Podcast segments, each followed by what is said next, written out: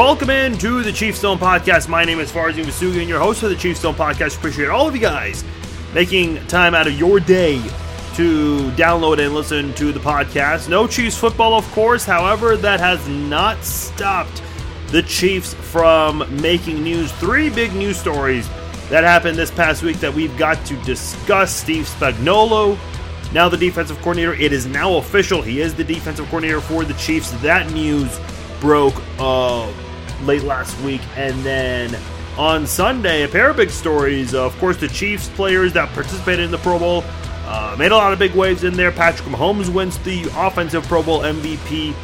So big ups on him. We'll discuss that in uh, in the podcast later on. And also, bad news, unfortunately, DeAnthony Thomas, wide receiver for the Kansas City Chiefs, who is without a contract right now. That is worth noting. Uh, he uh, was arrested over the weekend. We will talk about that. And does that hurt his chances of returning to Kansas City? A lot of you guys voiced your opinions on this on the Facebook page.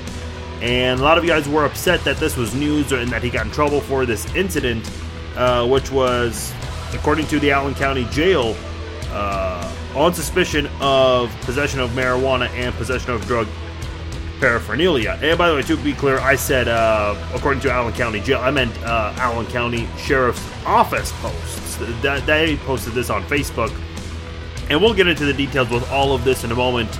I'm going to tell you why he hurt his chances greatly. You guys might not agree with this statement. This is not my thought process. I am going to provide you the thought process of Clark Hunt because that is going to be very important. I'll explain all of that later on in the podcast. Plus, this is something we had been planning for the show, but we got swamped with so many things. We will still discuss it on the podcast. We're going to look at all of the free agents for Kansas City, all of the uh, players, the 23 players who are set to become free agents, or at least currently without a contract right now, I should say. Going to look at all of uh, those players uh, on offense, defense, and special teams, and who should the Chiefs bring back? Who is likely to come back? Uh, we'll touch on that on this podcast as well. Plus our closing segments, as always, to wrap up this episode. And then don't forget on Friday, going to be a much shorter episode. We'll t- we'll touch on any of the Chiefs news that comes up, but that'll strictly be a Super Bowl 53 preview episode between the Patriots and the Rams. The big game, of course, on Sunday. So that is what we will have later this week. But for right now, got a lot of topics to get into on this episode. So, very little time to waste. Before we move on, I want to remind you guys you guys can get involved with the podcast on social media, facebook.com slash Farzin Vousoughian. That is my Facebook page. Give it a like, follow me on Facebook, interact with me on there. As always, I appreciate all of you guys who have been doing that lately and still continue, continuing to do so despite the offseason now in full swing for the Chiefs. You guys can also follow me on Twitter at Farzin21. The email is also farzine at farzinvousoughian.com. Email me if you wish to do so on there. And uh, last thing before we start the podcast, make sure you are subscribed to the podcast on Apple Podcasts, Google Play, Spotify, and on Podbean. Uh, so make sure you uh, spread the word as well. Subscribe, hit that link first, and then hit the share button as well. Spread the word about the Chiefs Zone podcast with your friends.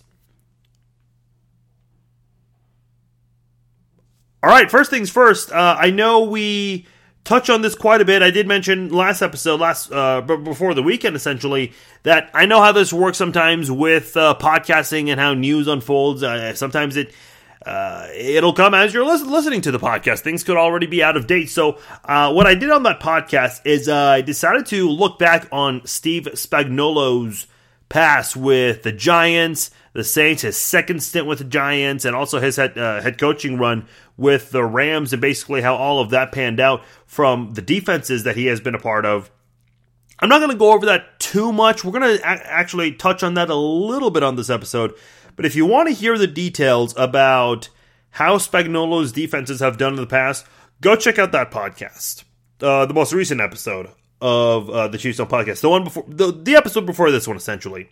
What I want to focus on on this episode, now that the hiring is official with Steve Spagnuolo, now the new Chiefs defensive coordinator replacing Bob Sutton, how is this defense going to move forward? Because everyone has pretty much come to the conclusion, even though there has not been any formal announcement from the from the Chiefs on this, there's pretty much confirmation everywhere that the Chiefs are switching to the 4 3 defense. And look, like I said before, uh, and I've said this on social media, when there's change on the way, there is some concern here. Uh, a couple of concerns with Steve Spagnuolo. One is the Chiefs switching to the 4 3. Are the players going to be able to make that con- convert and that switch successfully? That I'll get to shortly. The biggest one from Chiefs fans the fact that Spagnuolo uh, he had some bad defenses uh, during his time with the Giants, more so in his second stint. And let me say this: he, the thing on that is he didn't get a lot of help personnel wise from the front office there in New York. He's coming to a Chiefs defense that has a lot of great talent, and obviously he and Andy Reid they've worked together, so it's not like this is a guy coming into Andy Reid's coaching staff with absolutely zero idea on how to run things. These guys do have a working relationship from before. So that definitely helps as well moving forward. And by the way, to be clear on something, there are players on this 4 3, de- what is expected to now be a 4 3 defense, players who have experience playing in the 4 3 before. D Ford, and he talked a little bit about this in the Pro Bowl, I'll, I'll read you the quote, but D Ford has experience playing in the 4 3 defense as a defensive end out of Auburn. In fact, if you remember during the 2014 NFL draft, D Ford, when they announced his name, uh, when Roger Goodell was at the podium, they actually announced his name, his position, as a defensive end. Reggie Ragland, when he was with the Buffalo Bills, Rex Ryan was the de- uh, the head coach there. Excuse me. The defensive coordinator there was Dennis Thurman, who run, who ran a four three defense when he was in Buffalo. Even though Rex Ryan, as a DC, he runs a 3 4. Rex gave Thurman control of that in Buffalo. And Ragland, he was a 4 3 outside linebacker, the will linebacker spot. There's a Sam linebacker spot and the will linebacker spot. And we'll spend time on a different podcast kind of going over the difference of those three linebacker spots and really what responsibility each of those three linebacker spots have. Because I, I know some people listening, they may know that, but there are a lot of people listening who may not have full familiarity of that. So we're going to touch on that on next week, uh, on a on a episode next week. Like I said last week, uh, we'll have two podcasts as well. Uh, after the Super Bowl. That'll be the last time we'll have two episodes, and we'll spend some time next week discussing those positions right there because I think that is very important for Chiefs fans to know. Because there are a lot of people who know three four four three. They know how many linebackers there are, how many defensive linemen there are, but I, I think a lot of fans aren't aware of exactly what the differences are, the major differences, and that's okay, and that's what we're here for, and we'll discuss that on next week's episode. But for right now, I just want to make clarity that the Chiefs do have a couple of players right now that have experience in this 4-3 defensive scheme. Like I mentioned, Reggie Ragland, one of them, although I do need to note, Ragland never played a regular season game for the Buffalo Bills. He only practiced in OTAs as a 4 3 outside linebacker. So that's the most familiarity he does have in the NFL, at least at the pro level, in the 4 3 defense. Now, Anthony Hitchens has a little bit more experience, was in the uh, will linebacker spot, just like uh, Reggie Ragland in Buffalo in OTAs. Hitchens was also a WLB an outside linebacker essentially in the 4-3 defense in Dallas, where he really excelled there and played uh, very well against the run uh, in his final year with the Dallas Cowboys before coming to Kansas City. So, uh, look, I'll, I'll, say this: I know that this uh, that this Chiefs team obviously not very good last year on defense, and Steve Spagnuolo past couple of years as a coach didn't do very well with some of the defenses he, he's had. I think both guys coming into this situation, I think that'll fit. Listen, Andy Reid didn't do very well in the last two years with the Eagles. Look what he's done here in Kansas City. Eh, you know, the Chiefs coming off a 2 on 14 season. Andy Reid, I think, in the final year of the Eagles, what was the record? I think 4 and 12, and it was six wins before that, and they fired him. And look where Andy Reid is right now. Obviously, making a lot of history. He has the highest winning percentage uh, of any Chiefs coach in uh, franchise history. So uh, sometimes a change of scenery is needed. Uh, for for Steve Spagnuolo, he's coming into a defense that again has a lot of good talent.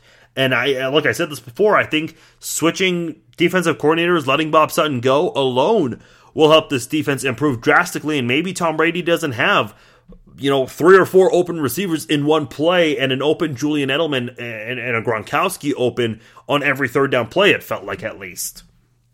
So I feel like those are the kinds of improvements you will see with this Chiefs defense. Just on switching uh, defensive coordinators alone, how much will the 4 3 help this Chiefs defense making that switch? That is to be seen, of course. Now, I will say this uh, with the draft picks this year, and obviously with Marcus Peters being traded away last offseason, that Marcus Peters trade really does help the Chiefs right now more than ever. Now, the Chiefs are going to be picking 29th in the first round. Obviously, not the most exciting placement to have in the draft, but let me address that in just a moment.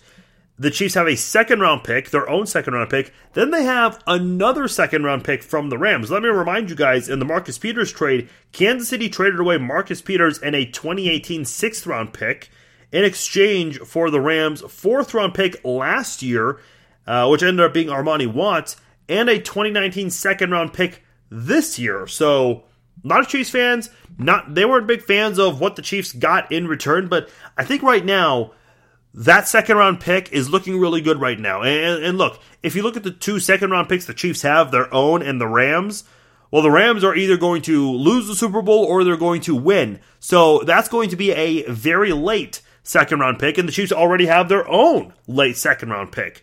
The Chiefs also have a third round pick of their own. Their fourth round pick, they may lose it to the Bills. It's a conditional pick. Uh, it may or may not transfer depending on unknown conditions from the Reggie Ragland trade. Now, let me say this. I know picking 29th overall, not a fun spot to pick. It's it doesn't spell excitement, not one bit. However, you look at the Chiefs and what they've done with so they're like, I mean, Patrick Mahomes, who clearly should have been the number one overall pick in 2017, that guy was picked 10th overall, and it wasn't until the Chiefs traded up in the draft to get Patrick Mahomes. Not only that, in 2016, the Chiefs had a late first round pick and they traded it away. What did they get from the 2016 draft class? Well, they got Chris Jones and Tyreek Hill. Uh, Tyreek Hill, he's been to a Pro Bowl every year since he was drafted. And Chris, and I know with Tyreek Hill, his incident uh, probably forced him to be taken late. But Chris Jones should have been a Pro Bowler this year, but nonetheless, uh, one of the best defensive players in football this season. They were both taken outside of the first round. Travis Kelce, I believe, was a high third round pick coming out of Cincinnati. Jamaal Charles and Kareem Hunt, running backs on this team, were both third round picks. So look, uh, you can talk about having the 29th overall pick and how that's not enticing at all. I, I completely agree with that, but that doesn't mean the Chiefs are not going to find a Pro Bowl caliber, caliber player at 29 overall, or maybe with one of those two late second round picks that they're going to get. One from uh, their own, pick, uh, of course, and the other coming from the LA Rams. So even though they are late picks, having three picks in the first two rounds, and of course, uh, plus your third round pick, that is going to be very vital because you're switching to a 4 3 defense and you might need to go after a couple of defensive players who have experience in the 4 3 and bring them in to help maybe complete some of the missing pieces to the puzzle with this defense. Uh, that, that way, this defense can improve from their 31st total defense in 2018. And obviously, third down, very terrible year for the Chiefs defense. That Patriots game, uh, the loss in overtime in the AFC Championship game, that was uh, a big part of it. So this draft right now going to be very crucial for the Chiefs. Oh, by the way, you got that second round pick from the Rams in the Marcus Peters trade. So that Marcus Peters trade, I know in the end, or excuse me, in the beginning, Chiefs fans were not very happy about that, but Looking at Marcus Peters right now, not having a very good year with the Rams, albeit he is now playing in a Super Bowl, but doesn't have a, a, big hand in their success defensively speaking. So that second round pick is looking really good right now for Kansas City. Sure, it is a late pick, but again, I read you some of the guys who the Chiefs have taken in recent years. Chris Jones, Tyreek Hill, Travis Kelce, Jamaal Charles, Kareem Hunt. Those are guys who were not taken in the first round. Some of them not even taken in the second round and have had tremendous careers in Kansas City. So don't get too upset over the fact that the Chiefs don't have a lot of high draft picks.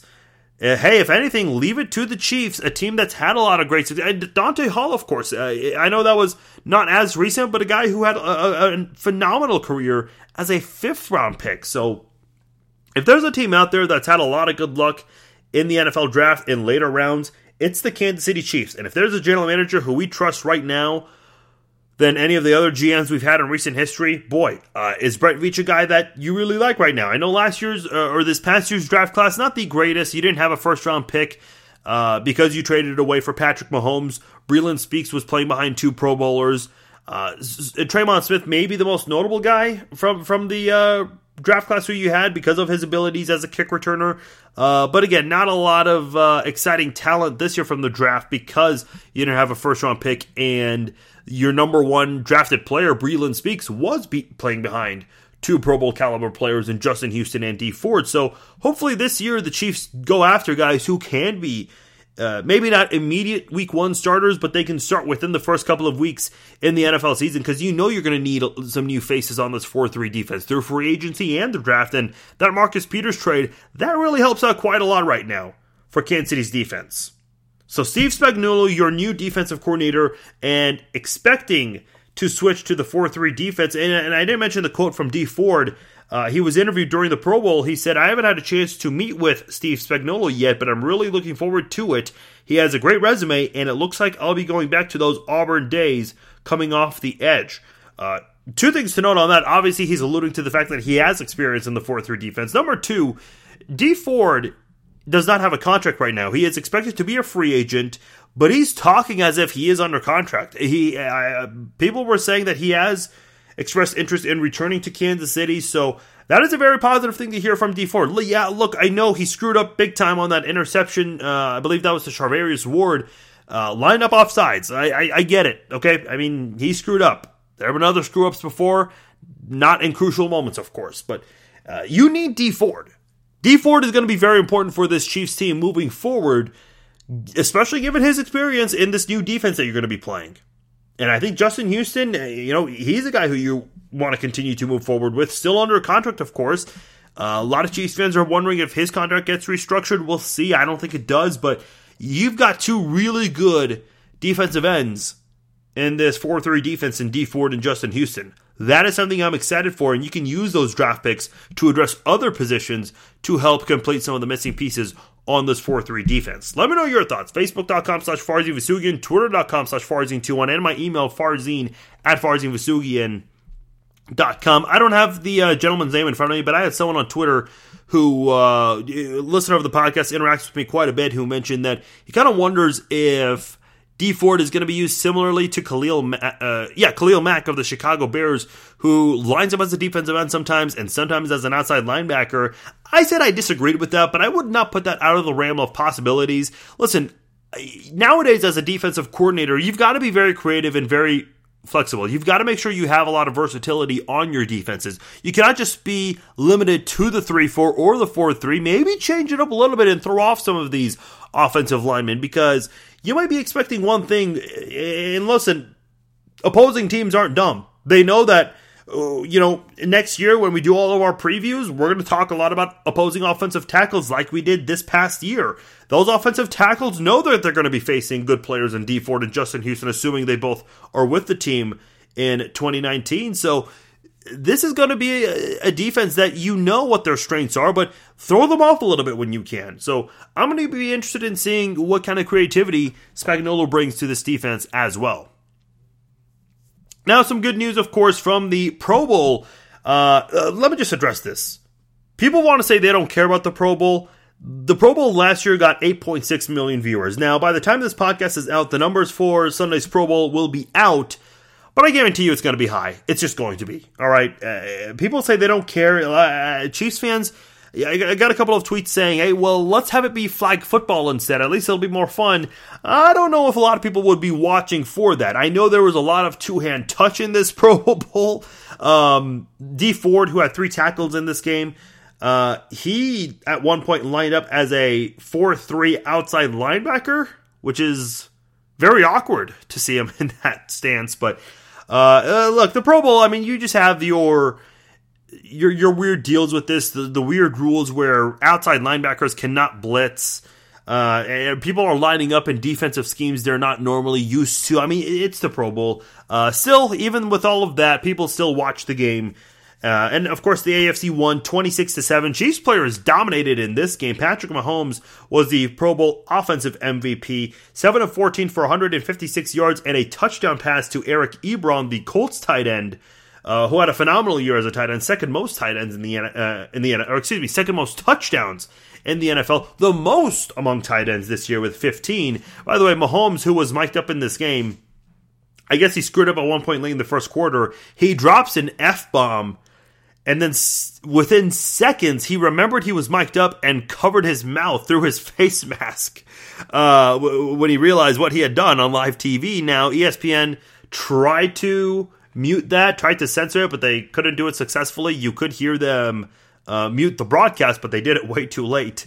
And Mahomes cursing on live TV. I posted the video on Facebook and Twitter. Go check it out if you haven't. It's actually kind of funny to see. Everything with Mahomes is always going to be making a big deal now, but it is funny to see Mahomes uh, just kind of have that screw up and immediately realize, oh shoot, I, I on TV. I probably should not have done that mic'd up. Uh, Tyreek Hill also had a good game uh, in the uh, in the Pro Bowl for the AFC, rushing for 24 yards off two carries. That was the most for the AFC. Also caught three passes for 23 yards. Uh, Anthony Sherman had a very good day. A lot of people thought he should have been the Pro Bowl MVP. Uh, the fullback ran in for a touchdown, had four carries for 11 yards, also caught three passes for 92 yards. He was the people's MVP in this Pro Bowl. And I mentioned D Ford, he had three tackles. By the way, D Ford at one point was lined up in the neutral zone, and then he quickly got back. Didn't even look like he panicked. Just normally walked back behind the line of scrimmage before the ball was snapped. I guarantee people are making a big deal about this on Twitter. I promise you, he was trolling all the social media people. I, I guarantee you that's what he was doing. Because, and by the way, the way he was lined up, you could kind of tell. Okay, he has to know he's offsides. He just has to at this point. I, I said this uh, after the game. I guarantee you, moving forward, D Ford is always going to check uh, with the officials at the line of scrimmage just to make sure. Uh, it's one of those things. You make a really brutal mistake, and you're going to remember moving forward to not let that happen again. It's unfortunate, but hey, it happened. It's over. What are you going to do about it? And by the way, the Chiefs players have had a lot. I mean, they have a great attitude about it. A lot of players hanging out with uh, with Patrick Mahomes in the Pro Bowl. Uh, Tyreek Hill, he was doing a live video on Instagram and he got recognized at Disney World. He was with his fiance and his uh, his son, and they recognized him. The fans recognized Tyreek Hill as he was walking uh, around Disney World. Uh, but again, Russell Wilson posted a video with Patrick Mahomes. Uh, Jamal Adams, who ended up being the defensive MVP, the safety from the Jets, he also uh, posted a video praising uh, Patrick Mahomes. Patrick Mahomes got a lot of love from people. A lot of people loved hanging out with Mahomes. Uh, by the way, uh, Tyreek Hill and Jalen Ramsey, if you remember Jalen Ramsey, the cornerback for uh, the Jaguars, who called Tyreek Hill a return specialist, we of course joked with that quite a lot as the season went along, they took a selfie together. And, you know, just go, listen, I know we, we, we make a big deal about that kind of stuff, but I don't think people realize uh, players trash talk through interviews and on the field, but then after the game, they shake hands, they hug it out, they say, hey, look for, if you're not going to be in the Super Bowl, we look forward to seeing you in the Pro Bowl, and let's hang out in Vegas, or let's hang out you know, in Miami or wherever, uh, these players are closer than I think fans realize. Uh, yeah, sure, they go at it. Uh, Von Miller, I know he's had his moments with Chiefs players, but uh, there was that moment where he sent every player in the AFC West a bottle of wine. And uh, I remember uh, Travis Kelce and Marquette King, they kind of uh, went at each other when Tyreek Hill took a punt return back for a touchdown his rookie year. That was a Thursday night football game against the Raiders. And then those two were hanging out quite a lot at the Pro Bowl. So look, we see these guys go at it uh, in games, but they always have fun with each other in the Pro Bowl or if they run into each other uh, when they're on vacation in the off season, or they they make an effort to actually visit one another. So, hey, we see these kinds of things, but it's all fun and games. I mean, it's it's football, it's sports, it's entertainment. You never take those kinds of stuff too seriously, as long as nothing too personal was said about another person. Now, obviously, in this case, that was not the case with Tyreek Hill. Still a funny thing we like to joke about, and we saw that uh, selfie they posted together on uh, on social media, which was at the Pro Bowl in uh, was it Orlando? Yeah, Orlando. Of course, that's where Disney World is. We just talked about that. I was about to say Miami, but it was Orlando. One other thing I want to note with the Pro Bowl: all of the quarterbacks taken in the first round of the 2017 draft, they were in the Pro Bowl. Patrick Mahomes, Mitchell Trubisky, and Deshaun Watson. A lot of people thought Deshaun Watson would have the better career. Some people thought Mahomes would have the better career. People thought that Mahomes, or excuse me, uh, Trubisky was a bit of a reach, even though a lot of people were projecting him to be the first quarterback taken from that draft class. All three of them made the Pro Bowl this year. A lot of people talked about Mahomes and how great he was, and the fact that you know he at one point Mahomes already surpassed Trubisky for most career touchdowns and Chicago Bears fans were kind of concerned. Did, did did we make a mistake taking Trubisky over Mahomes? Uh, people wondered if Watson would ever live up to expectations. Not only did all three of these quarterbacks make it to the Pro Bowl this year, all three of them played in the playoffs this year. Now I know the Texans didn't look very good. The Bears, of course, had that heartbreaking loss at the end right there on that missed or blocked field goal, tip field goal, whatever you want to call it, in that Eagles win.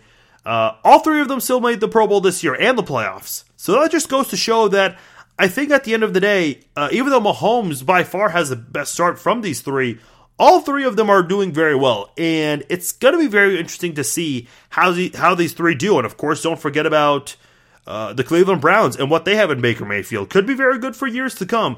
Going to be very fun to see, and the, and the Chiefs have one of those quarterbacks, fortunately, in Mahomes. So going to be very fun to see how these quarterbacks pan out uh, in the next 10 years of their careers and the rivalry that is going to be pretty much created among these guys. I think the Browns are going to be a far more competitive team with Baker Mayfield. You saw that after Hue Jackson was let go. I thought that was a mistake, but turns out to be the right move. Freddie Kitchens, we'll see what he does, but I think the future is bright in Cleveland with Baker Mayfield. I think the Bears are going to do a lot of great things with a, with an improved defense, and of course they got Khalil Mack and Trubisky, of course, improved as the season went along, and Watson did a lot of great things his rookie year and uh, showed some of that in his second year as well. So it's going to be a lot of fun seeing these quarterbacks, uh, uh, these uh, the 2017 draft class in their third years, and of course Baker Mayfield in his second year. It's going to be a lot of fun to see all of these quarterbacks and what they do in 2019 and in years ahead to come. Now, unfortunately, there was some bad news on Sunday. Not all of it was good news, but DeAnthony Thomas the wide receiver for the Chiefs, who is not under contract right now and could be a free agent, I think his odds of becoming a free agent went up. Let me just explain what happened. And I want to be 100% clear on all of this and what he got in trouble for. Uh, some people are not happy that he got in trouble for this and that it's a minor issue. Let me just read what happened. The Allen County Sheriff's Office post they have a Facebook page, and I guess some some of these uh, accounts, some police departments, some uh, counties, sheriff accounts, they may make them public on social media. They may not put them on social media. Allen County's sheriff's uh, office post apparently does that. Uh, they posted a picture of all of the people who had been arrested, I guess, during the week, DeAnthony Thomas was one of those people who was arrested, and he was booked into Allen County Jail on suspicion of possession of marijuana and possession of drug paraphernalia. Now, I do want to say one thing because I saw a comment on the Facebook page that a lot of people liked, and someone asked, why is it that his face is made public? Why is this not the case with other people? Well, as I just said, Allen County's uh, sheriff's Facebook post on their Facebook page they posted a lot of pictures. One of them happened to be DeAnthony Thomas. So they do this with everyone. It's not just DeAnthony Thomas. The reason that DeAnthony Thomas is news and that your neighbor Joe Schmo doesn't make it on the Kansas City Stars website or on KCTV5 is because DeAnthony Thomas is a Chiefs player. And this leads me to my next comment. My guess Clark Hunt is not going to want DeAnthony Thomas to come back. Now, before I move forward, I want one thing to be clear. I am not comparing the incidents with Marcus Peters that led him to be traded and the incident with Kareem Hunt that led him to be let go. Because all three of these players, Marcus Peters, Kareem Hunt, and possibly DeAnthony Thomas, that, that could cost him a chance of returning in Kansas City, all three of these players did something completely different. Marcus Peters peacefully protested, something that Clark Hunt, I guess, was not in favor of. Andy Andy Reid tried to shut that down, but nobody believed Andy Reid uh, when he denied Clark Hunt's involvement in the trade. Nobody believed him in that. Kareem Hunt, uh, we all know what happened. shoved and kicked a woman. Kicked a woman. It was the second of three incidents. He lied about that second incident. That got him kicked off the team, and Clark Hunt had a big hand in that. And he claims that the Chiefs were aware of all three incidents. The first incident that happened, I guess, just hours after that Titans playoff loss. People did not know about that until the video came out and his release happened. Uh, but anyway, I, I don't want to digress. Uh, my point is, that's what Kareem Hunt did, and what De'Anthony Thomas did, what he got in trouble for, again, nowhere near as bad. Uh, the Peters incident, look, uh, again, he peacefully protested. And 2017, not a good year for him from a PR standpoint because he did sit during the national anthem in the Pats game and the Redskins game. And the reason I highlight those two games those were two of the first four games in the regular season in 20, what was it, 2017? Yeah, 2017. Those were both primetime games, and the cameras showed him, and it made headlines. And I guess Clark Hunt did not like that. And of course, there was that incident where he threw the referee's penalty flag into the stands. Uh, of course, uh, the incident behind closed doors where he got suspended because of arguing with Bob Sutton or whatever the case was. Uh, I mean, you had that uh, all happen with uh, with Marcus Peters. With De'Anthony Thomas, I mean, he he just had what what was it? Let me reread it again. Suspicion of possession of marijuana and possession of drug paraphernalia. Now, people are not happy about this because he was arrested for suspicion of possession. Now, look, I'm not going to sit here and pretend like I'm familiar with the law and these kinds of things. Uh, look, it's not the worst thing that someone has ever done. All right. I mean, there have been players out there and non players. I mean, just your average Joes who have gone out there and committed far worse activities and have been booked for those incidents. By the way, De'Anthony Thomas tweeted about this. Uh, well, I, I, don't know if he tweeted about the photo, but after it started to become uh, notable, uh, he wrote in caps. Now, to be fair, he, all of his tweets are in caps, but he wrote, We just creating multiple revenue streams. Hashtag CEO DAT. I guess he's trying to promote something he's got coming out. I don't know. But at the end of the day, he got in trouble. Again, this isn't anywhere near as bad as Kareem Hunt and Marcus. The Marcus Peters thing isn't even bad. It's obviously not a criminal activity uh, deal. However, all three of those incidents that led to negative PR. And the reason I'm making a big deal about that, Clark Hunt hates negative PR. He just does. Clark Hunt hates it. We had Marty McDonald on the show a couple of times, and he had highlighted that with what he had done with Save Our Chiefs and flying the banners over the stadium. And Clark Hunt was very upset about all of that because that's negative PR. Now, listen, maybe if the incidents with Kareem Hunt and Peters never happened, eh, then maybe the, eh, the situation with De'Anthony Thomas, if he was under contract, Hunt would probably just let it go. There, there might be a team imposed punishment, but for right now, here's the deal with the Kansas City Chiefs. There have been a couple of incidents in recent memory that have brought negative PR to this football team. Second of all, this team is a big deal right now. Every story with the Chiefs is a big deal. I said this about the Royals when they had their uh, World Series runs back to back years. Just about every story in those players' personal lives became news. Look at Harrison Butker, uh, which, by the way, congratulations to him and his family, uh, uh, recently welcoming a uh, a baby boy to this world. Uh, hashtag baby butt kicker. That, that's the hashtag I put out there, baby butt kicker. but my point is, the the, the uh, birth of Harrison Butker's kid is news. If the Chiefs don't make it to the AFC title game, no one probably cares about this. It's probably not even even a news story.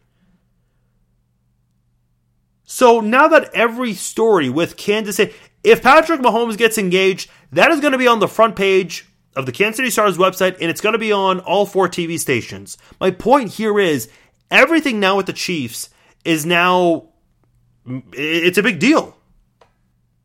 And I don't mean to exacerbate the De'Anthony Thomas situation any worse than it already is. It's not even that bad, to be honest with you. But again, I'm going to repeat it. It's negative PR and it's something Clark Hunt hates.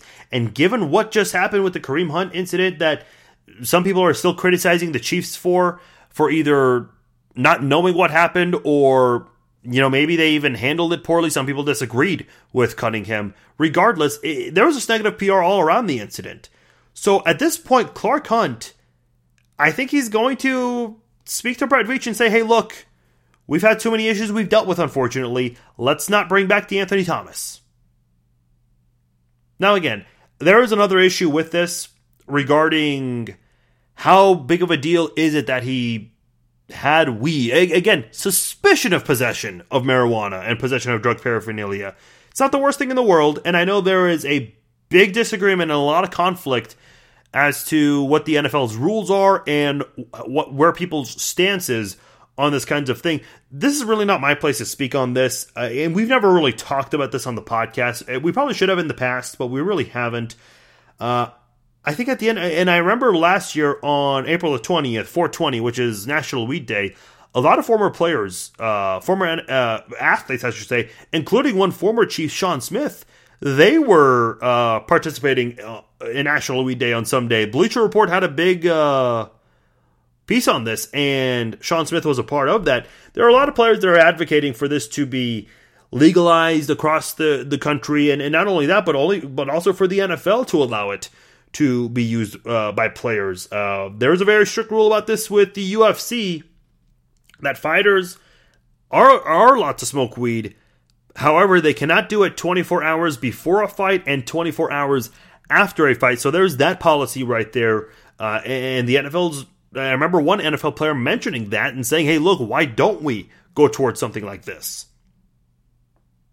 Now, there's a big topic about that that we could get into, but unfortunately, the NFL uh, they frown upon this kind of thing, and Clark Hunt he does not like the negative PR. So, and on top of that, uh, his contract with the Chiefs is up, and he may not be back in Kansas City. He did sign a one year deal last offseason to return.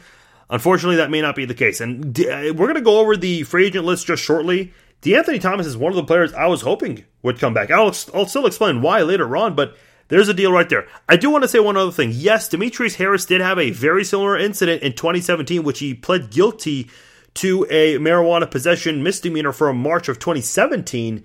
Uh, the suspension finally, the NFL takes forever with these kinds. I guarantee you, De'Anthony Thomas will be suspended, but it won't be for two years. The NFL takes forever to decide on, on these kinds of things. But Demetrius Harris, he did suffer a, uh, he, he did take a one game suspension this past year. He also served 48 hours of jail time last March. Uh, the report came out. So there's that incident right there. Uh, but I, I, think at the time, the, the Chiefs were not as big of a deal. And you didn't have that incident with Kareem Hunt at the time. Again, two completely different incidents. I just want to be clear. I'm not comparing the incidents, but the big thing that all of these things have in common negative PR. So uh, we'll see how the Chiefs handle that moving forward uh, with De'Anthony Thomas. If they will still bring him back or if they choose to let him walk. Based on what I think Clark Hunt feels, I think the Chiefs are going to let him walk because of the negative PR, unfortunately. Speaking of players coming back, maybe they'll be let go. Maybe maybe they'll uh, walk and test the uh, the free agency market.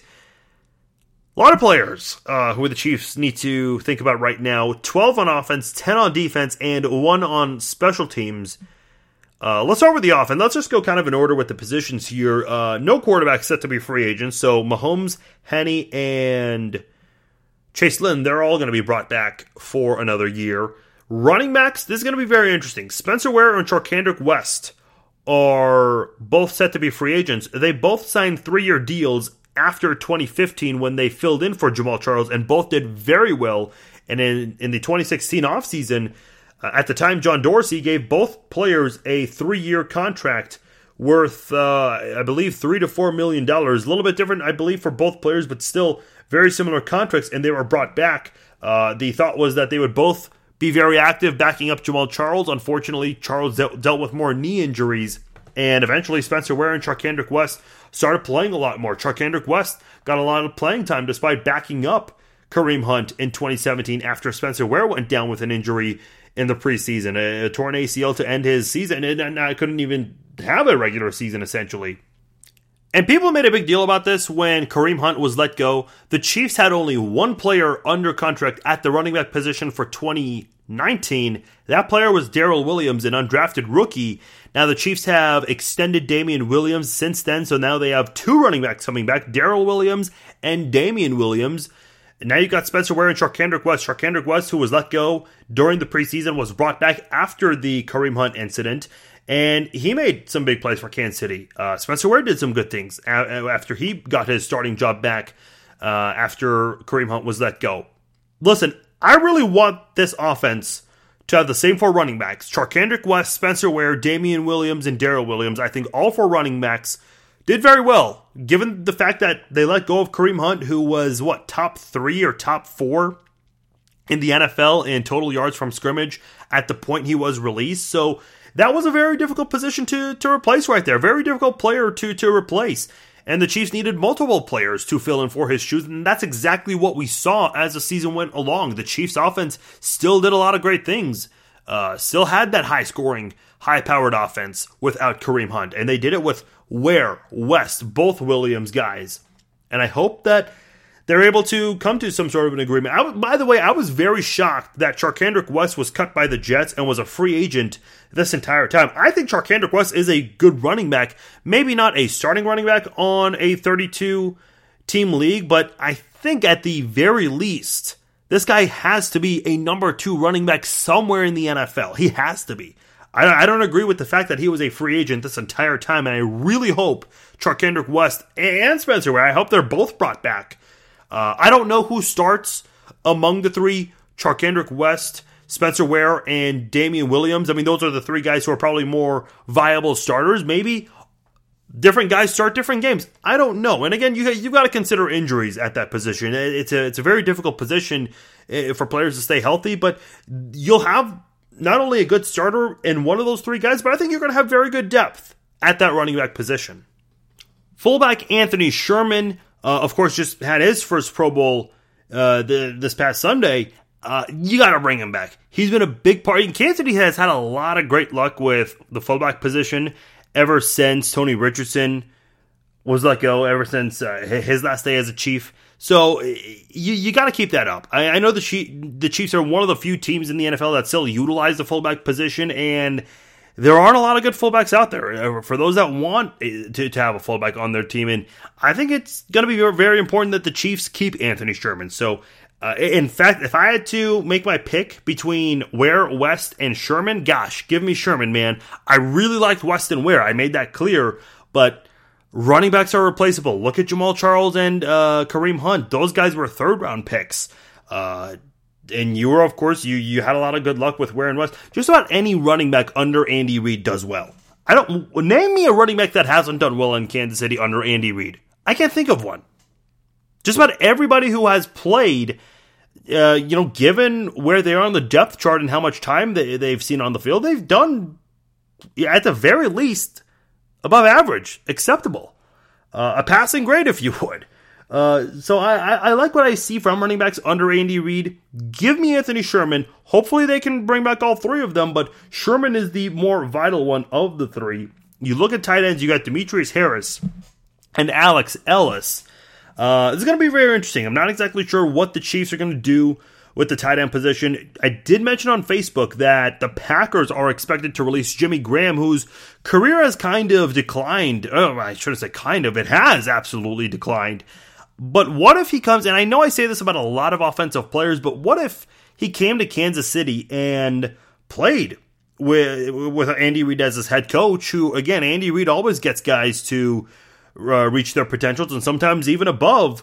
Uh, not only that, you would have Patrick Mahomes as your quarterback, and Mahomes, just like Alex Smith, loves using the tight end position quite a bit, especially when you've got good tight ends.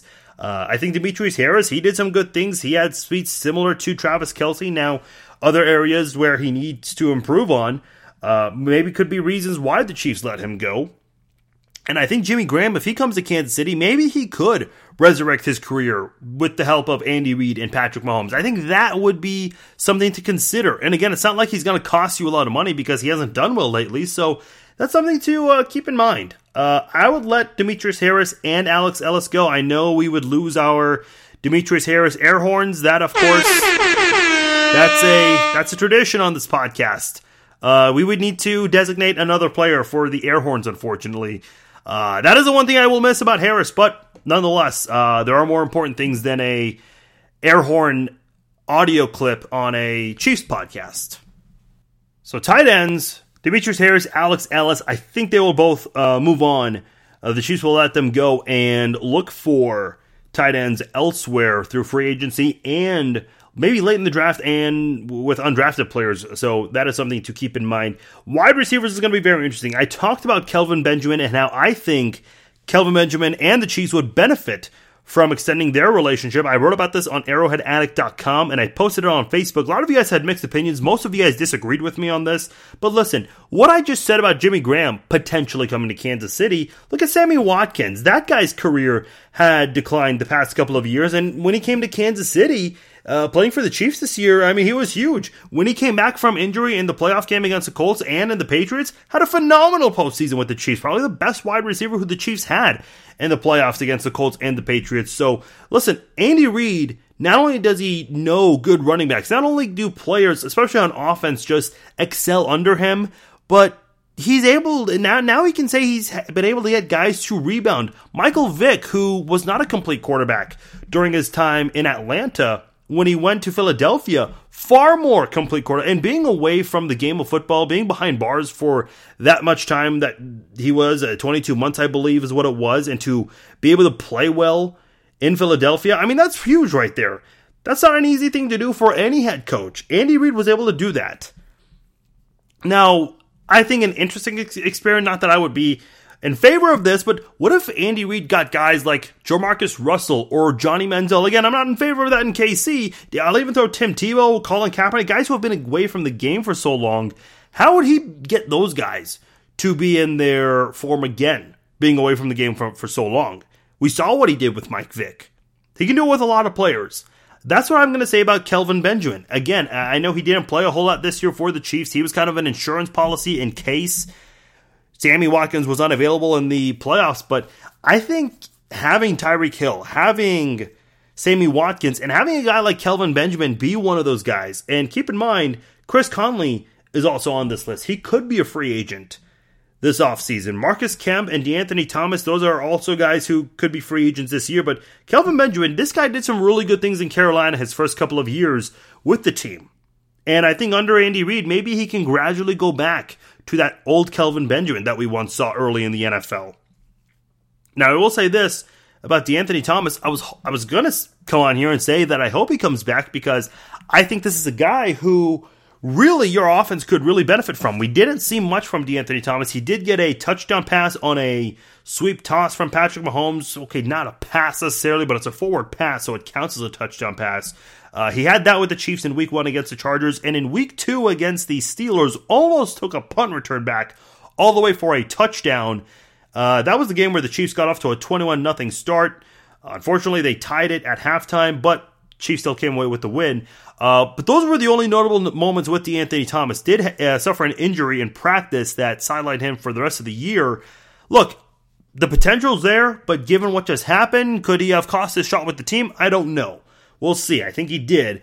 Uh, but I really would love to see Kelvin Benjamin back. I know a lot of you guys are against that idea, but I think Kelvin Benjamin can bring a lot of good things for this offense as as a guy who's part of the supporting cast. Part he can provide good depth for this receiving corp behind Sammy Watkins and Tyreek Hill. A lot of people were surprised that the Bills went ahead and released Kelvin Benjamin. I think Kelvin Benjamin would be a good asset in Kansas City, and I think this is a good place for him to maybe rebound his career, maybe resurrect his career while he can. A couple of years, I, I think he'd benefit from it. And I think the Chiefs would as well. This is a very interesting one. You got three offensive linemen here, and Mitch Morse is one of them. Mitch Morse has, in his four years, uh, ever since he was drafted by the Chiefs out of Mizzou, drafted as a tackle, by the way, and converted to center, he's only allowed two and a half sacks in his career, all of them from his rookie season. 10 penalties in his career, too, by the way. Now, he did miss nine games last year and five games this year, but still, to play all 16 games in his second season, 49 total games in the NFL, and you've only allowed two and a half sacks. You have not allowed a sack in the last three years. Uh, again, I, I know he's missed nine games in 2017 and five games this past year. Still, zero sacks is no joke. Uh, we talk a lot about Mahomes and how you know some of the protection uh, protection excuse me is not there for him at times but one of the guys who you don't have to complain about so much is Mitch Morse that's hard to come across in the NFL, especially when you. Yeah, I think in Kansas City we've been spoiled with good offensive line play from the Dick for Vermeil years with Willie Roaf, Will Shields, Casey Wiegmann, and he did come back for uh, another run with the Chiefs. John Welbourn, Brian Waters. Uh, it's really hard to have that kind of success with an offensive line. And the Chiefs do have some really good players. You've got Mitchell Schwartz, who was the offensive lineman uh, of the year from Pro Football Focus. You have Mitch Morse, who has not allowed a sack in a couple of years. Eric Fisher, he does have some good games, but also has some really bad games. More consistency from him, and maybe you have a very good and a more realistic Pro Bowl left tackle in, in, in Eric Fisher. I know he made the Pro Bowl this year, but a lot of people thought it was undeserving. I can see both sides to that, I, I, and I've talked about that at the time as uh, when it happened as well. No need to revisit that subject, uh, but bring back Mitch Morse. You got to bring him back. Also, Jordan Devey and Jeff Allen. Jeff Allen, uh, one of uh, several players who the Chiefs brought back for a second stint in Kansas City. Uh, so, couple of interesting uh, options right there with that offensive line too. Jeff Allen, a versatile guy as well. So that's going to be interesting to see what the Chiefs decide to do if they bring him back uh, as as a guy who provides depth on this football team. So key guys on offense who I think the Chiefs should consider bringing back: Ware and West for sure. Anthony Sherman. Uh, I, am going to go for sure on Kelvin Benjamin. Chris Conley. Uh, look, I've had mixed feelings on him. I thought the Chiefs should have released him last offseason. He did some good things this year, and I think Mahomes had a big hand in that. But I think Conley might try testing the uh, testing the waters and see if he has a starting opportunity elsewhere. It Might be very hard to do with Watkins and Hill in front of him, so he might want to go be a starter elsewhere. But I think Kelvin Benjamin would be willing to accept a role as a uh, depth player on this receiving corps. So I want Kelvin Benjamin to come back, and I really want to see Mitch Morse come back as well as Jeff Allen because those are not guys that you're able to find out there in free agency. Very difficult to do. So again, uh, my guys: West, Ware, Sherman uh, Kelvin Benjamin, Mitch Morse, and Jeff Allen. So six of the 12 offensive players I really want to come back for the Chiefs in 2019. Defensively, this is going to be very interesting to see. Uh, I'll, I'll, just say off the top right now, D Ford, the biggest one right there, uh, and I probably one of the best defensive players right now in the NFL without a contract. You've got Allen Bailey, who had a fairly good season. Obviously, it was overshadowed by what Justin Houston and Chris Jones did, but Allen Bailey did some good things for this Chiefs defense. And let me say one other thing about guys like Allen Bailey, D Ford, Justin Houston, and Chris Jones. Those four guys did a really great job of pressuring quarterbacks, and all of them had a hand in the team tying for first with 52 sacks this year. The thing that people need to keep in mind a lot of times eh, with these four guys, it was a race with one person and another to see who could get to the quarterback first at times. That's what this front seven really brought for opposing offensive linemen and quarterbacks, making it very hard for them. So I really hope the Chiefs do bring back both D Ford and Allen Bailey. Again, guys who are very difficult to, to replace and hard to find in the draft and in free agency. So hopefully the Chiefs can do what they can to sign these guys. Now, let me say this: D Ford going to be a very expensive player for sure. One other thing you've got to consider: the Chiefs did. There was that report that came out uh, before the AFC Championship game that the I can't remember if it was the AFC Championship game or the divisional round game against the Colts, but the report did come out that the Chiefs are looking to extend Tyreek Hill and Chris Jones this offseason as those are guys who will be eligible for a new contract this year. Another thing the Chiefs need to keep in mind Patrick Mahomes, not eligible for a contract this year, but next year would be the case. And when you re-sign players, you got to consider the salary cap for years to come. If you sign Allen Bailey, he's going to be a pricey guy to bring back, as is D Ford.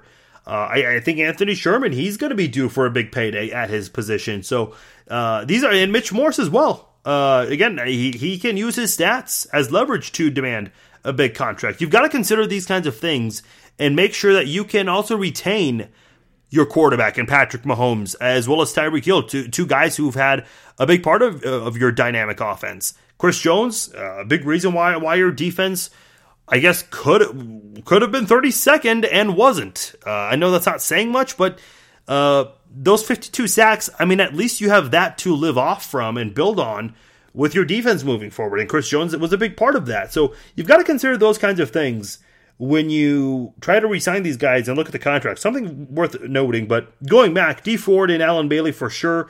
Defensive lineman Justin Hamilton and Daniel Ross, not the biggest deal in the world if you lose them.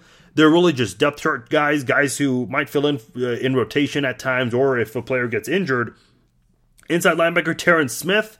Uh, this is going to be an interesting one also because what kind of a role would Terrence Smith add in a 4 3 defense? Is he important enough to you that you will bring him back? Eh, under a 4-3 scheme with Steve Spagnuolo. That that's something that'll be very interesting to keep an eye on moving forward. Same thing for Frank Zombo, uh, a player who the Chiefs brought back, just like Jeff Allen and also Ron Parker. Ron Parker uh, was set to be a free agent, however, the Chiefs cut him for Laurent Duvernay Tardif. They activated him. Ron Parker was let go five days before the AFC title game. Jordan Lucas, who a lot of Chiefs fans were pretty high on and wanted to see more of him, he is also set to be a free agent. Your quarterbacks Orlando Scandrick, I think a lot of Chiefs fans would be happy to see him walk. And Steven Nelson uh, had his ups and downs. All the cornerbacks had ups and downs on the defense this year.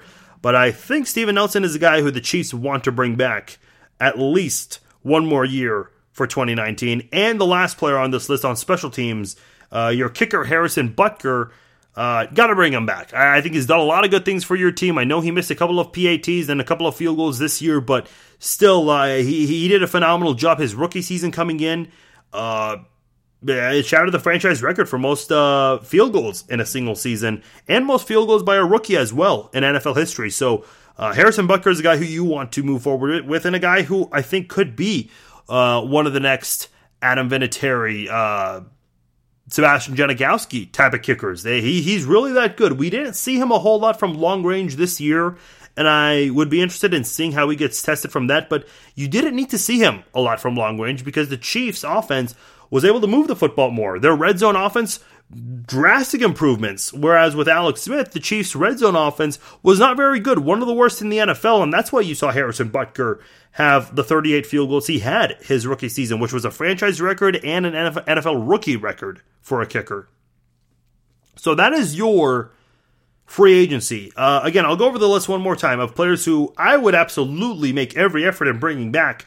Spencer Ware, Charcandrick West, Anthony Sherman, Kelvin Benjamin, Mitch Morse, Jeff Allen, that's six on offense, Allen Bailey, D Ford.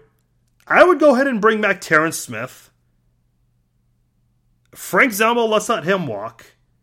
Because I think you can easily replace him. Steven Nelson, I would bring back. Jordan Lucas, I'd bring back.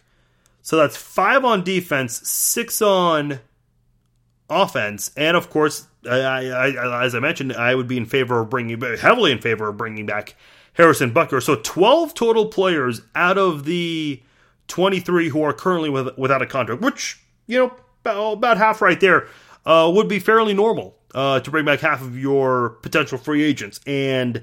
I think those are 12 important guys who you really need to bring back. Uh, your offense, keep that high powered offense going. Your defense, sure, again, 31st in, in the NFL, but there were still some bright spots.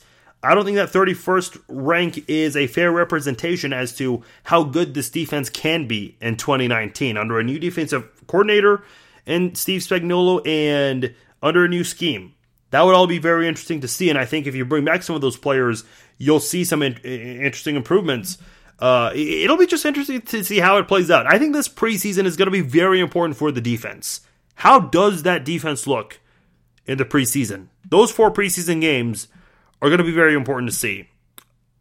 Assuming the Chiefs don't have a fifth game, again with Tony Gonzalez possibly being a headliner for the Pro Football Hall of Fame, that's uh, that's one that uh, maybe could come into play. Maybe the Chiefs do get that fifth game, and I would like to see that uh, especially with the, with a four three defense. That's when I would be most interested in, in seeing five preseason games for the Chiefs.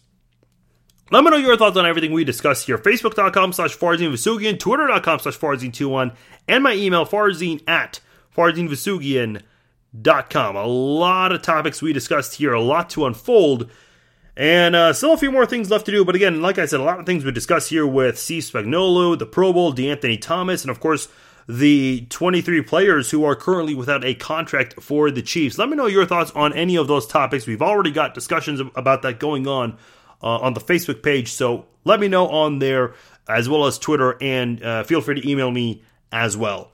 time to wrap up the show. Let's go around the NFL.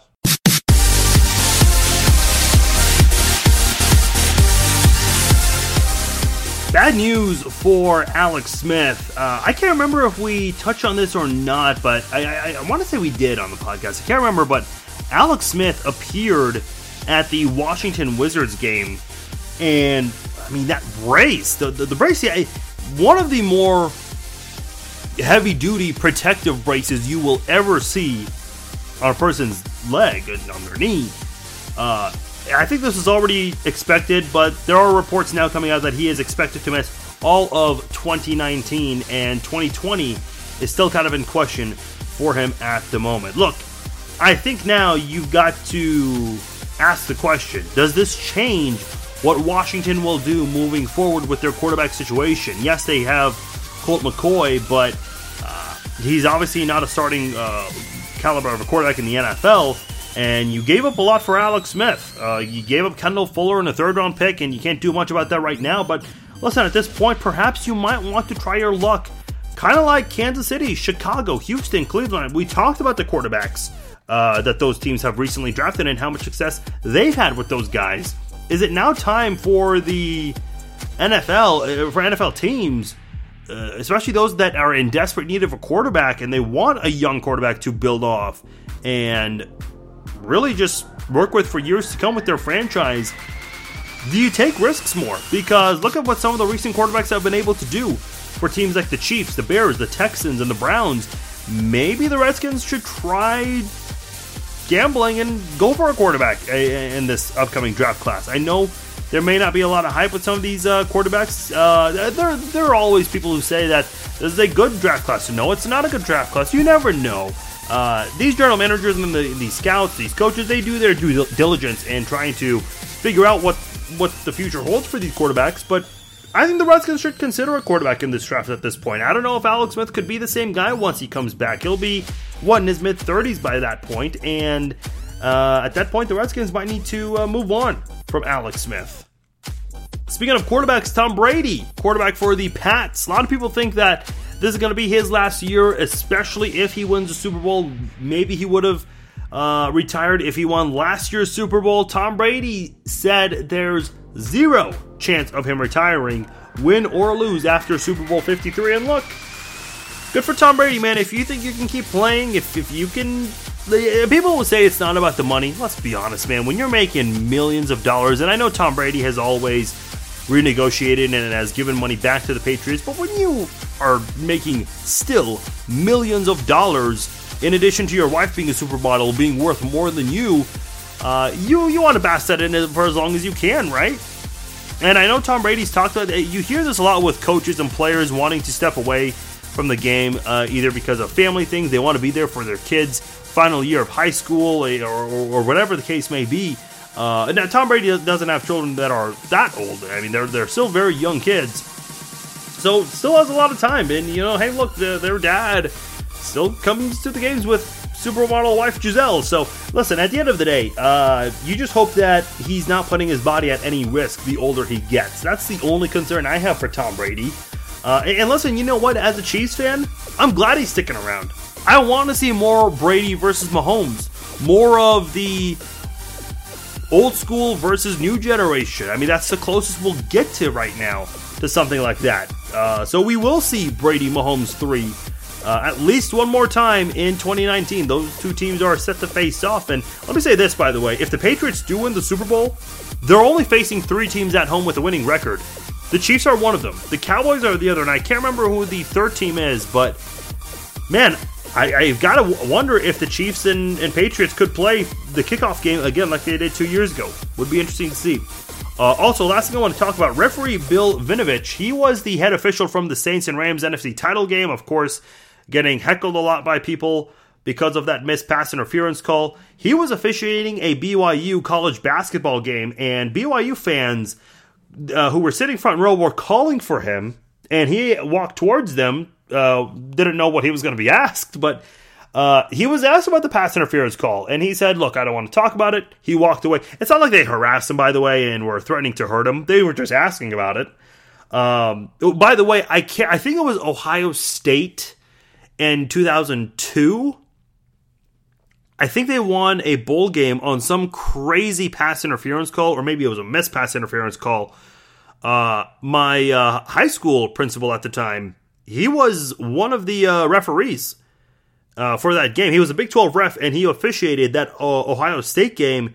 And when he said that he was uh, a, a Big 12 ref and that he was an official for that Ohio State game, every single kid asked him, was it pass interference? That's the first thing people wanted to know from him if, if that was uh, pass interference in the Ohio State game. I hope you guys know what I'm referring to. I can't remember exactly the year who Ohio State played, but uh, Bill Vinovich kind of reminds me of Cuba Gooding Jr.'s character from Rat Race where he was uh, a referee and he screwed up the coin toss in the Cowboys game, and everyone was asking him when they came across him, "Hey, well, that was a bad coin toss, whatever." Now Bill Vinovich is like Cuba Gooding Jr.'s character from Rat Race, where people just want to know, you know, what what happened? Was it really pass interference or not? So, uh, by the way, props to these fans for recognizing him. I, I would not have noticed that, uh, but some BYU fans, I guess they they uh, pay attention to these referees pretty well. Uh, but look, what do you expect them to say? Uh, the NFL needs to address this. Saints players are criticizing the NFL for not coming out and, and making a statement about this when everyone else has discussed it. Uh, all the NFL did was fine Nickell Robey-Coleman. what I, what was it, ten thousand dollars or maybe even more for, and they fined him for helmet to helmet. Uh, I'll tell you what, man, that ten, twenty thousand, thirty thousand dollars, however much it is, I think Rams fans are going to build a GoFundMe page to help pay for that because that essentially got them the trip to the Super Bowl. And no, I'm not blaming that call because the Saints got away with a face mask call on Jared Goff. Okay, I've said this before and I'll say it again and I'll continue to say it.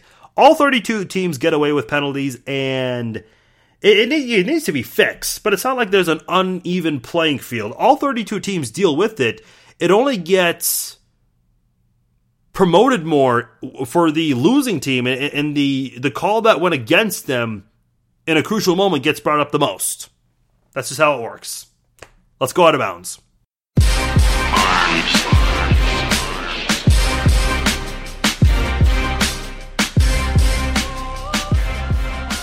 Number 9, KU fell to number 8, Kentucky, 71 63 at Rupp Arena.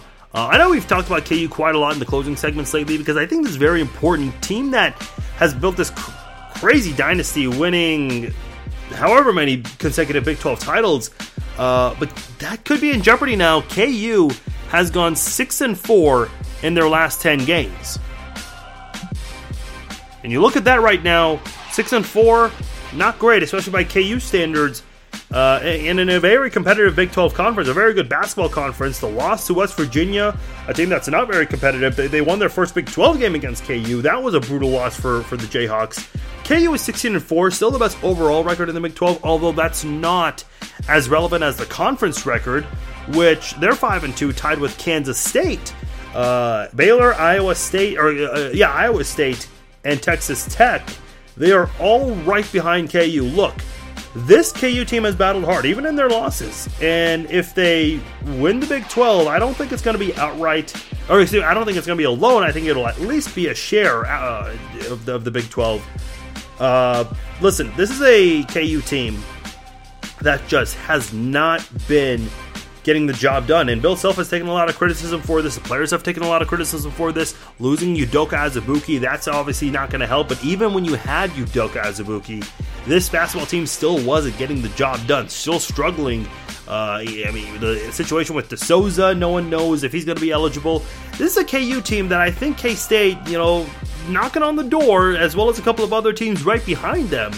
This is a KU team that I think the 14 straight does come to an end. Uh, I don't want to sit here and write them off. I think KU is still going to be a very competitive basketball team moving forward, but this is a team that I don't expect to do. I don't think they're going to do much in the Big 12 tournament. And I'll tell you what, the Big 12 tournament in previous years has not been an important one for KU, but this year more than ever, boy, would it really be important for KU to win it. That way they could get the highest seed possible winning the Big 12 tournament. Uh, that's going to be interesting to see how, how that unfolds with Bill Self and the Jayhawks this season. So, not looking very good for uh, KU. One former KU player, however, Nick Collison, the former uh, legend for the Oklahoma City Thunder slash Seattle Supersonics, he's going to have his jersey retired in March. Kevin Durant, by the way, he is willing to let bygones be bygones and support his former teammate of eight years. One of them, it's nine years, excuse me. One of them in Seattle in the Supersonic days. The other eight in uh, Oklahoma City. Uh, listen, uh, I think it's actually a very nice gesture by Kevin Durant to make an effort to attend the retirement ceremony on March the 20th. Uh, the Warriors don't play on the 20th, they play the day before in Minnesota, and Durant plans on flying from Minnesota to Oklahoma City so he can be there for the jersey retirement ceremony. And the Golden State Warriors said that they are going to accommodate him for that. Not only is that a very cool gesture by by Kevin Durant, but also by the Golden State Warriors to make that happen. I remember Dayton Moore, the general manager of the Kansas City Royals, he went to St. Louis for a Cubs and Cardinals game to present Ben Zobrist uh, forgot his name for a moment, uh, Ben Zobrist, to present him with his World Series ring uh, from 2015 and 2016 when those two teams played in St. Louis. Dayton Moore made that trip over uh, so he could present them. I don't know if he did that privately or if that was a ceremony done in front of Cardinals fans, and I question that because it is a Cubs player getting the ring, so I don't know how that would put over, over with. Uh, Cardinals fans, but still a very cool gesture to make that effort rather than just make him come to Kansas City and get it. So uh, these kinds of things, I know we see so much negative stories in sports, you know, trash talking, players getting in trouble, and whatnot. Uh, hopefully, stories like this, again, I get it, in our news world, and it's been like this for years and years and years, not just today. Uh, the negative stories always get the most amount of attention, and understandably so. Uh, but it's always nice to see stories like this in sports. One last thing I do want to touch on uh, Bill Maher, uh, one of my favorite hosts, uh, he responded to a lot of critics about a previous joke he made regarding uh, Marvel. Uh, this was back when Stan Lee passed away. And he took a shot at Marvel fans and comic books. Uh, Maher responded to those comments, saying that, look, he wasn't attacking Stan Lee uh, he was criticizing Marvel fans, especially adult Marvel fans who are into comic books and buy the collectible action figures and whatnot. Listen, I think he has somewhat of a point here, but you know why? Look, I'm, I'm one of those people that says, "Hey, look, do whatever makes you happy in life," but why is it that an adult would collect a an Iron Man action figure? um, you know, I remember uh, there's a store in Kansas City, and I think they've expanded over the years called Vintage Stock. They have uh, old video games, kind of like GameStop, but they also have uh, playing cards, and they also have uh, sports cards that you can collect as well. Uh, some signed sports memorabilia stuff as well. And they also have comic books. I remember walking in one day, and I saw these guys in their 30s. I can't remember if it was Pokemon cards or Yu Gi Oh cards, but I saw these adults playing those cards, and I thought, man uh, they must have a lot of free time and probably single as well. Uh, listen, I think Bill Maher has somewhat of a valid point here. I don't agree with him fully. Uh, the whole adults collecting action figures, okay, that I kind of agree with, but Bill Maher's got to understand one thing. Comic books have turned into creating a lot of great events uh, for TV and movies. Look at The Walking Dead, Game of Thrones, Marvel movies, DC movies. If I'm not mistaken, uh, in 2018, Black Panther and Infinity War, both Marvel movies, were some of the best movies ever in box office history. So listen, these comic books have turned into uh, just exotic moments for in the film and TV industry. Again, like Marvel and DC movies, and you look at some great TV shows like The Walking Dead and Game of Thrones that have dominated ratings. So look, you have these things right here. I think Bill Maher's point may have been taken out of context, but I think at the same time, he doesn't have this full understanding that look, comic books have turned into great TV shows and movies. By the way, I'm, I'm really surprised at his criticism because Bill Maher, I can't remember which Marvel movie it was, but he did make a cameo as a as a guy who was delivering news in a Marvel movie. I want to say it was Iron Man 3. Can't remember which one, but kind of surprised he did uh, go that route twice with uh, the discussion of Marvel and Stan Lee. Let me know your thoughts on that or anything else we've discussed on this segment. Final segment of the show, let's throw some penalty flags.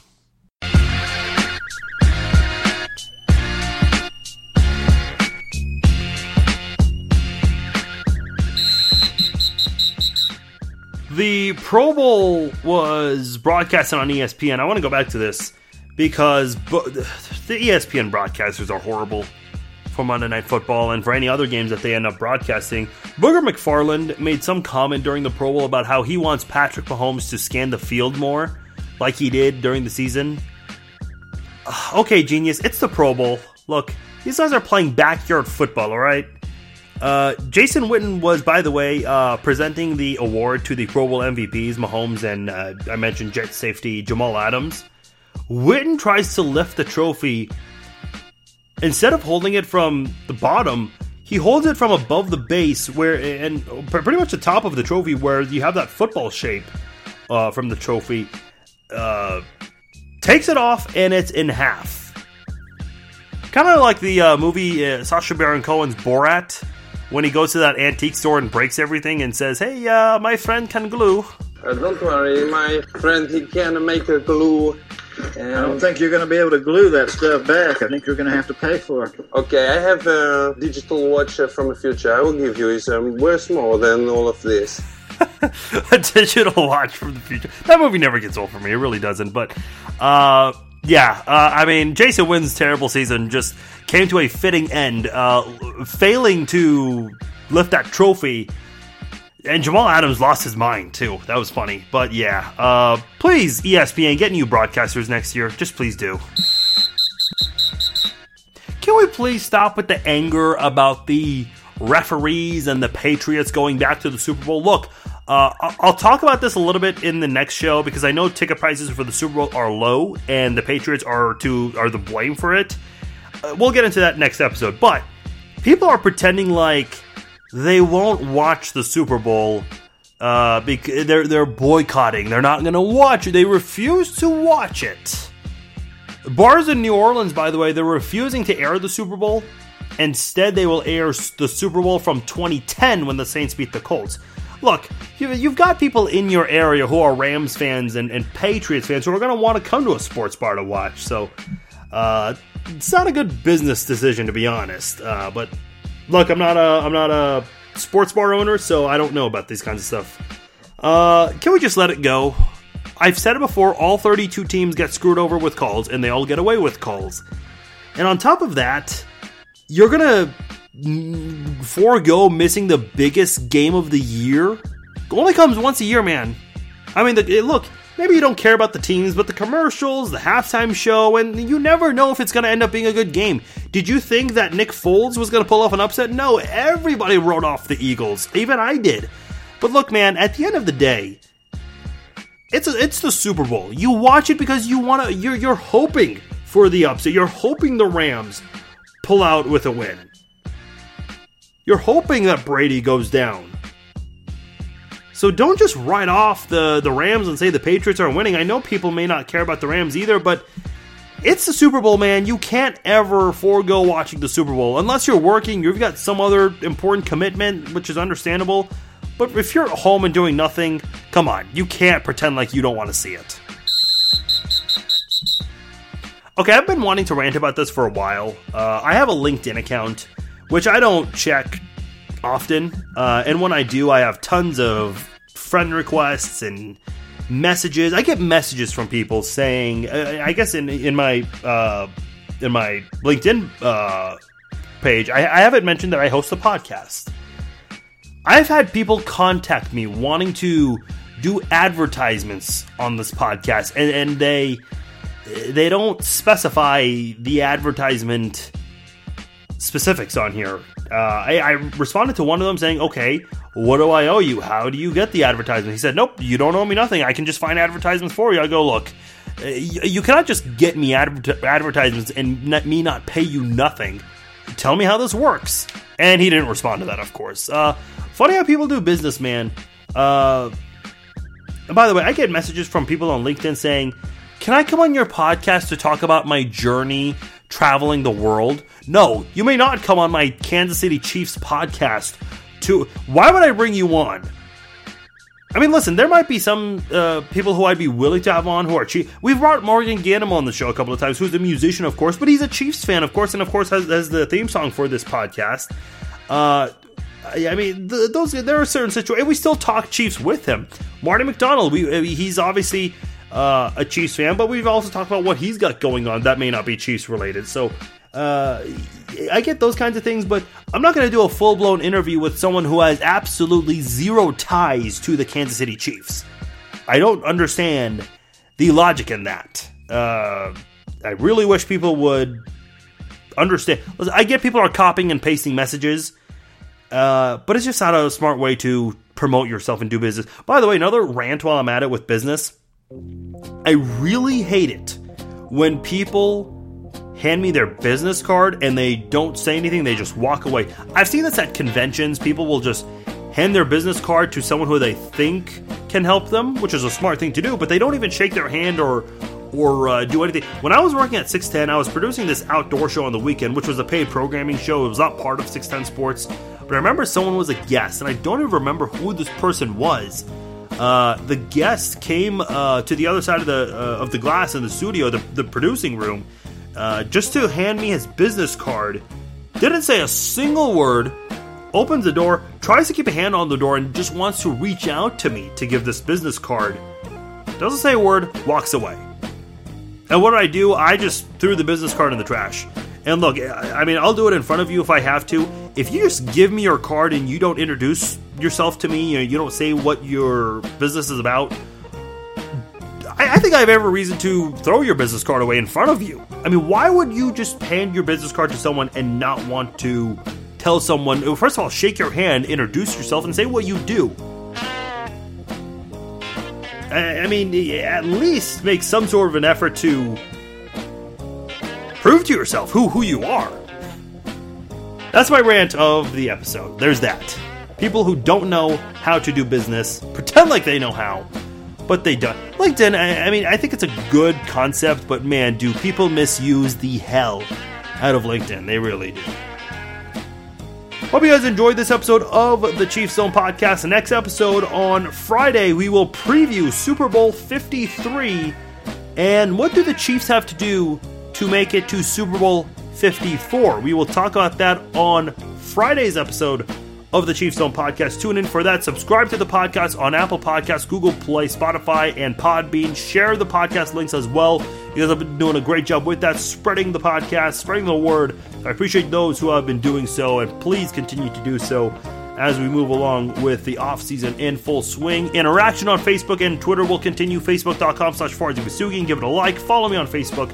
Follow me on Twitter as well at Farzin21. And my email, feel free to email me, farzin at farzinvousoughian.com. My name is Farzin Vousoughian. Big thanks to all of you for downloading and listening to this episode of the Chiefs Zone podcast. Very busy week, very busy episode, lots of Chiefs news to talk about. Let's keep the discussion going on social media. Until then, I'll talk to you on Friday. Enjoy your week. Talk to you later.